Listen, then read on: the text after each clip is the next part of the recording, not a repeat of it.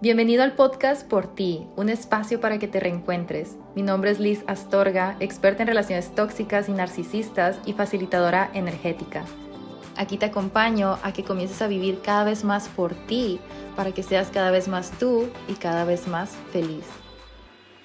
Hola corazón, bienvenida, bienvenido a Por Ti. Mi nombre es Liz Astorga, experta en relaciones tóxicas, relaciones narcisistas. Vamos a continuar hablando de los duelos. Este ya es el episodio número 3 de los duelos y de las rupturas amorosas. Vamos a seguir profundizando en este tema. Si no has escuchado los otros dos capítulos, yo te recomiendo que los escuches antes de este porque los puse en este orden por un motivo. Sí, yo te recomiendo que vayas al primer episodio primero, luego el segundo y ya después este. Ahorita, hoy nos vamos a poner un poco más técnicos, ¿ok? Un poco más científicos, menos emocionales, porque los duelos, a pesar de que sí son un proceso emocional, también tienen su parte biológica. En el primer episodio yo les comentaba que se activa una parte del cerebro en la cual experimentamos dolor, en la cual se activan las neuronas del dolor eh, y por eso que el dolor que experimentamos también es físico, en el corazón, en el pecho. Eh, a veces sentimos que no podemos respirar, a veces el cuerpo se siente cortado y cada quien lo va a sentir un poco diferente dependiendo de, de cómo estemos eh, pues conectados en nuestro sistema nervioso. Sin embargo, hay un proceso, como les estaba diciendo, químico biológico ¿ok? Y es importante conocerlo para que también te ayudes de esto, no solamente de lo emocional, sino también de este proceso biológico. Entonces, cuando estamos pasando por un duelo, nuestro sistema nervioso se inflama. Literalmente nuestro sistema nervioso entra en un estado de inflamación que aparte hace que sea más doloroso, ¿ok? Bueno, entonces, lo que ocurre cuando estamos en este proceso de duelo, y se ha visto porque hay estudios sobre eso. Esta parte la voy a tratar de explicar lo más breve, concisa posible sobre los experimentos y cómo se puedes usar los resultados del experimento para pasar por este periodo de duelo de una forma más sencilla, ¿ok? Porque un grupo de científicos estudiaron a un grupo de personas y cómo ciertas áreas del cerebro se encendían dependiendo de la proximidad de los objetos y se dieron cuenta de unas cosas muy interesantes. Primero pusieron a, las personas a quienes estaban estudiando, las pusieron con unos aparatos en la cabeza para medir su actividad cerebral y al inicio les ponían imágenes, les ponían fotos, fotografías con esas cosas de los boliches. Um, no, no, recuerdo cómo se llaman los, los palitos esos que que tiras con la pelota, con la bola del boliche. Bueno, les ponían esos y los ponían en diferentes distancias, unos más cercas que otros, luego ponían, eh, no sé, un bosque y igual esas cosas del boliche a, a diferentes distancias y querían ver cómo, qué áreas del cerebro se iban encendiendo. Después hicieron lo mismo, pero con sonidos, ¿ok? Comenzaron a, a ver cómo se encendían ciertas áreas del cerebro dependiendo de las, de las distancias de los sonidos. Por ejemplo, si hacían un sonido así, hacer uno así. Hay diferentes distancias, diferentes ritmos, entonces querían ver qué zonas del cerebro se activaban. Y lo más interesante, en mi parecer, fue cuando comenzaron a ponerles imágenes de personas que ellos conocían y también imágenes de personas que no conocían y en diferentes distancias. Por ejemplo, eh, les ponían una persona y les ponían la cara, así como lo más, lo más cerca les ponían la, la imagen del rostro. Y luego los ponían más más atrás, o sea, podías ver el cuerpo completo. Y luego ponían imágenes de su familia, ponían imágenes de conocidos, de artistas, de personas que no conocían, para estar viendo, observando qué áreas del cerebro se iban encendiendo.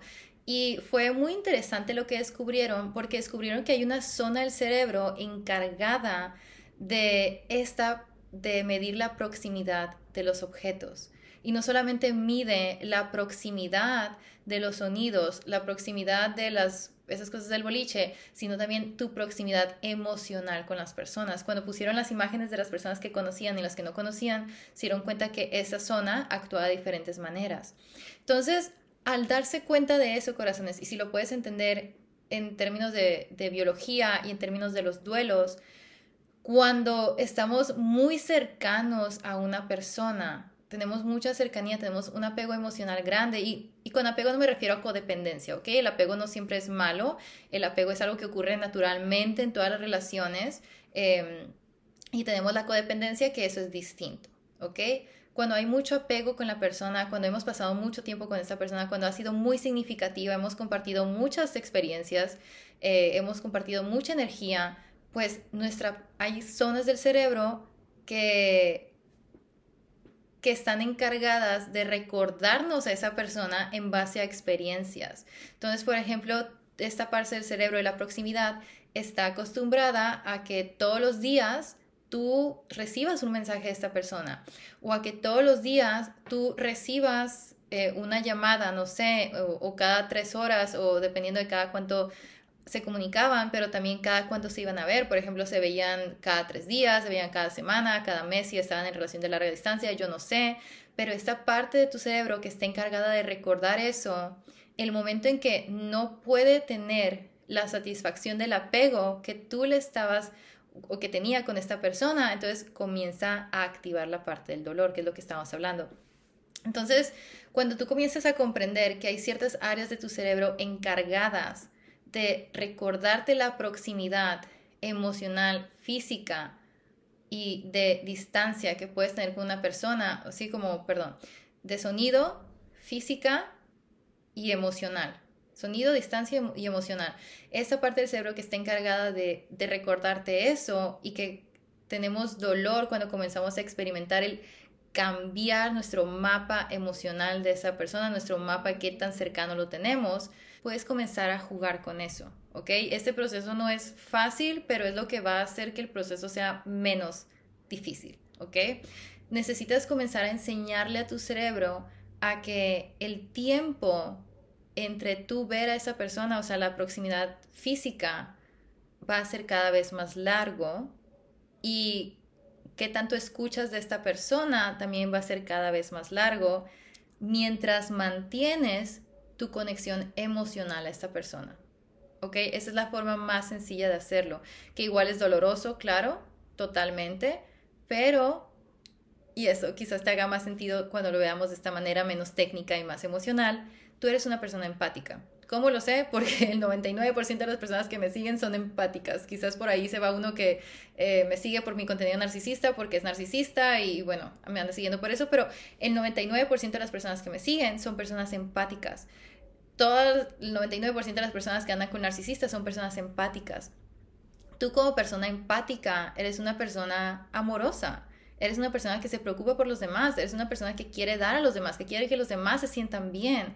Entonces, parte de lo que hace que los duelos duelan tanto es que sientes que tienes que odiar a esa persona, como es una, idea que nos han metido, ¿no? De las rupturas y de nuestros exes, como tienes que odiar a tu ex, es como casi casi una ley, es como si no odias a tu ex, es como que, uy, no lo has superado, este, es que eres narcisista y quieres su atención y, y no, o sea, no lo tienes que odiar. De hecho, yo no, yo no odio a ninguno de mis exes, porque no es algo que sale natural para mí. Y a veces en sesiones de terapia, algunas personas me han dicho, es que Liz, yo no lo quiero odiar.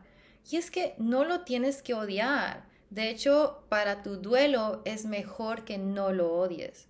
Es mejor que reconozcas la emoción que verdaderamente está ahí, que es de tengo un gran cariño y aprecio por esta persona, en lugar de hacer como que no está eso en ti y eso hace que tú te mutiles, que tú sientes que no eres tú y hace que tu duelo sea todavía más difícil. Pero si puedes reconocer que para ti el odiar, el guardar rencor, el estar enojado no es natural y puedes quitar esas emociones de ahí y dejar lo que es real para ti, que es siento amor por esta persona y necesito comprender que necesitamos estar separados porque era abusivo o porque la relación no funcionó o por el motivo que sea.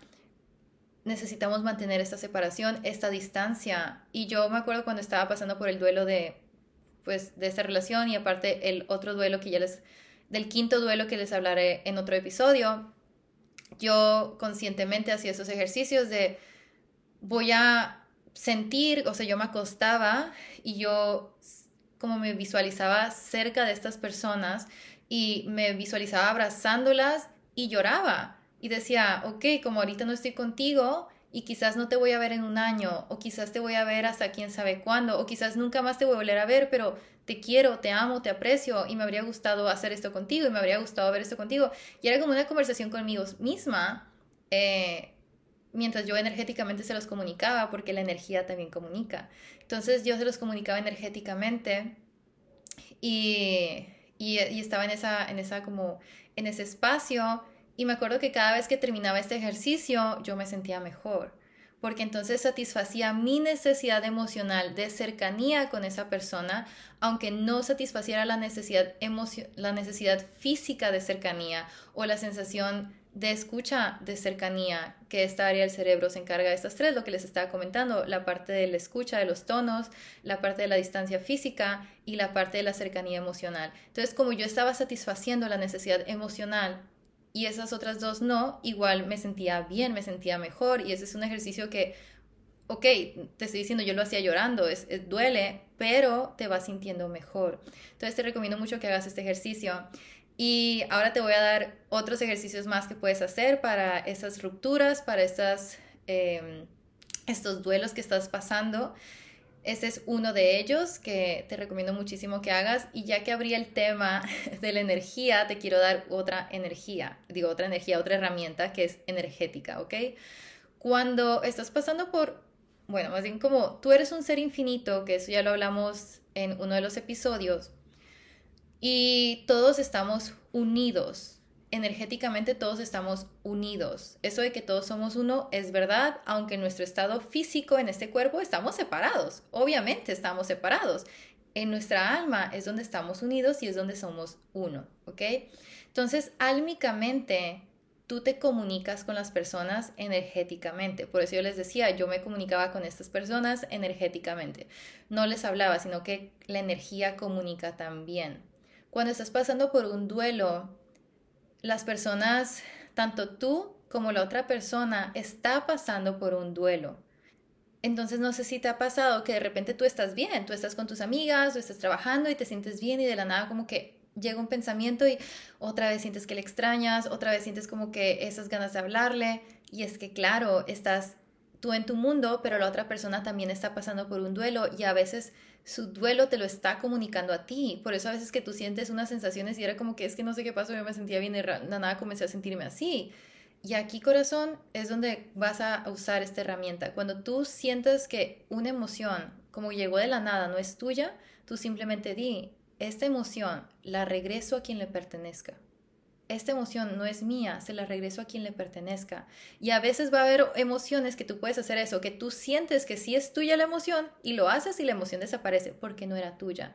Entonces tú dices, esta emoción se la regreso a quien le pertenezca con moléculas de conciencia y esa es otra herramienta de Access Consciousness.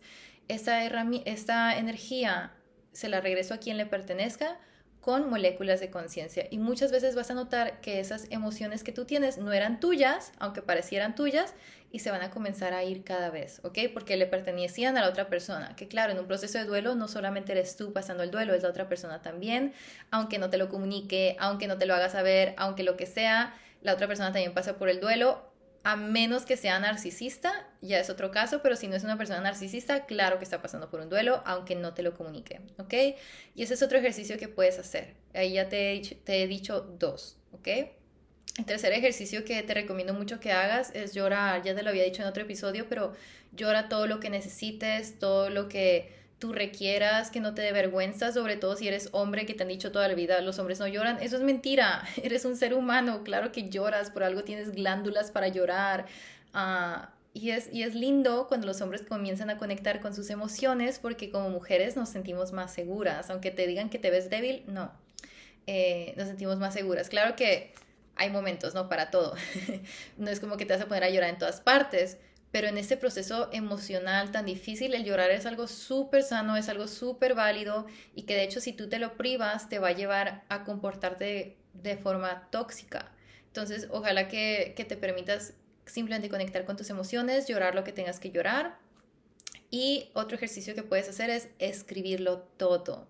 Y este ejercicio lo puedes hacer le puedes escribir una carta a esa persona que se fue, una carta a esa expareja, una carta, simplemente pones su nombre y le escribes todo lo que le quieras decir, lo bueno, lo malo, lo feo, lo horrible, las groserías, las palabras de amor, todo, todo, todo, todo lo que le quieras decir, lo expresas para que esa energía no se quede en tu cuerpo, esas emociones no se queden en tu cuerpo, sino que comiencen a fluir, las comiences a sacar, salgan de ahí. Y entonces cuando tú termines esta carta, tú te vas a un espacio en donde la puedas quemar, que no se vaya a quemar nada más, obviamente, te vas a un espacio en donde puedas quemar esta carta, la lees para saber qué es aquello que estás dejando ir, la lees completamente para saber qué es aquello que estás dejando ir y cuando termines, la, la quemas.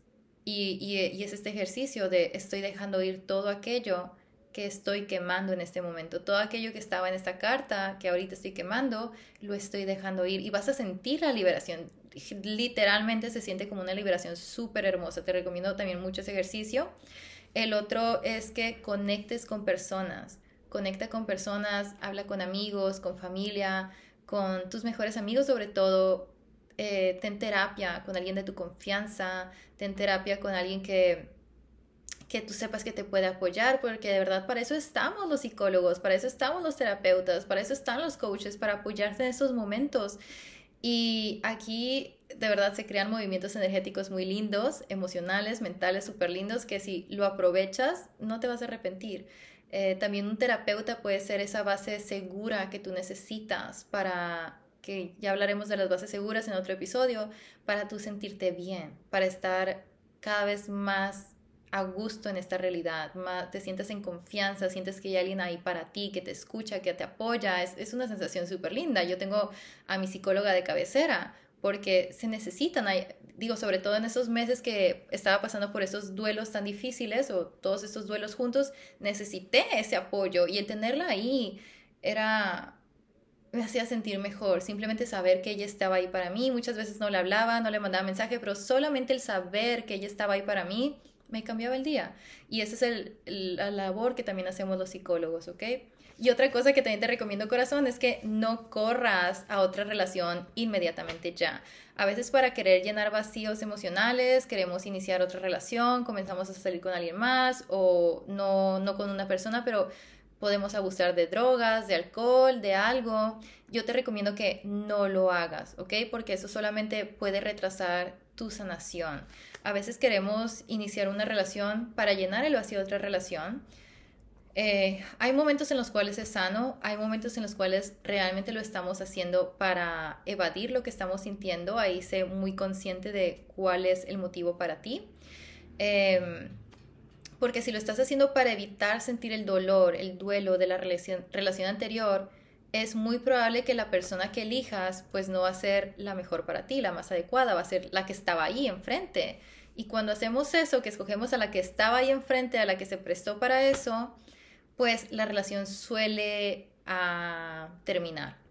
Y entonces termina la relación y te encuentras con que ahora tienes dos duelos por los cuales pasar. Y es mejor no, no hacer eso. Eh, yo te entiendo a veces por el dolor, yo lo pensé cuando estaba pasando por esos cinco duelos, yo pues voy a conocer a alguien más, pero lo era como, ¿y a quién? No tengo ganas realmente. Ah, pero te entiendo, ¿no? Yo también lo pensé. no lo hice, pero lo pensé por, por, el dolor que se siente, sin embargo, no te lo recomiendo para nada. Eh, mejoras todos esos ejercicios que ya te comenté y algo más que puedes hacer que se me había estado pasando a comentar. Eh, yo te mencioné al inicio del episodio que cuando estás pasando por un proceso de duelo, tu sistema nervioso literalmente se hincha, está inflamado, ¿ok? Está inflamado tu sistema nervioso.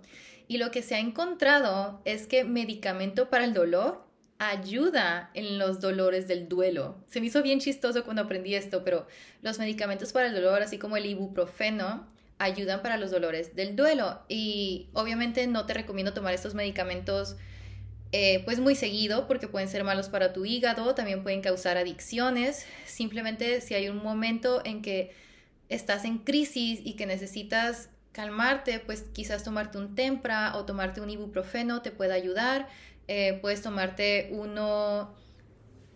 Pregúntale a tu doctor, sí, mejor que tu doctor te dé la dosis, yo no soy tu doctora, Simplemente sé que estos medicamentos no los puedes tomar más de cuatro o cinco días seguidos porque si no lastiman muchísimo a tu, a tu hígado. ¿ok? Si lo vas a hacer, por favor, que sea como en momentos muy raros en de que de verdad sientes que no puedes y no lo hagas muchos días seguidos. Eh, hazlo quizás unos tres, pregúntale a tu doctor la dosis y luego paras, ¿ok? Luego paras. Y ojalá que con todo lo que platicamos en estos días, en esos podcasts, en estos tres episodios, te ayude a pasar esta ruptura, este, este dolor, este duelo con más facilidad, con menos dolor. Y espero que te hayan gustado. Gracias por estar aquí, gracias por acompañarme. Nos vemos pronto, corazón. Te mando un abrazote, que estés muy bien. De verdad que lo que duele. Yo, yo te entiendo porque estaba pasando por mucho dolor. Duele mucho, pero el dolor se acaba. Y poco a poco te vas recuperando, poco a poco te vuelves a sentir tú, poco a poco vas reconociendo para qué pasó todo, aunque al inicio haya mucha oscuridad, ¿ok? Confía, estuve ahí, te entiendo, te digo, eh, llevo una semana activa nuevamente, estuve un mes en la oscuridad, entonces te comprendo completamente. Y esto es lo que hice, esto que te acabo de compartir es lo que hice. Eh, y te lo comparto por si te ayuda. Te mando un abrazote, déjame saber en mensaje, en comentario, donde tú encuentres qué te parecieron estos episodios. Nos vemos pronto. Un abrazote, bye bye.